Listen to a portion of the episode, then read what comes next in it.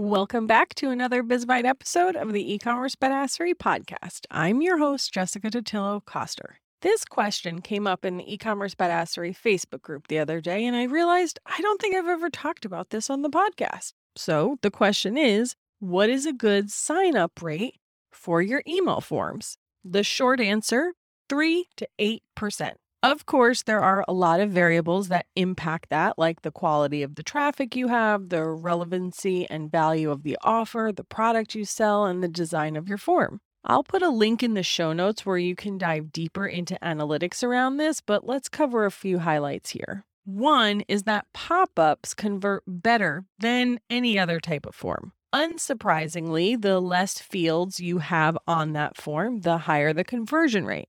But surprisingly, the difference between one field versus five isn't as big as you think.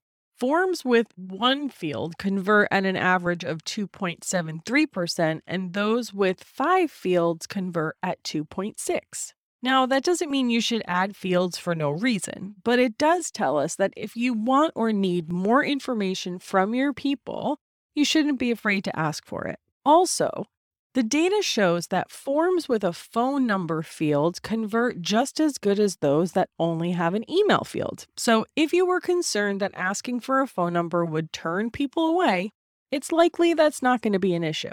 As I mentioned, there's a link in the show notes to more data about sign-up forms and how you can improve yours, so make sure you check that out. And remember, no matter where you are at right now, just focus on being better than you were yesterday. Thanks again for hanging out with me today, and I'll see you on the flip side, friend.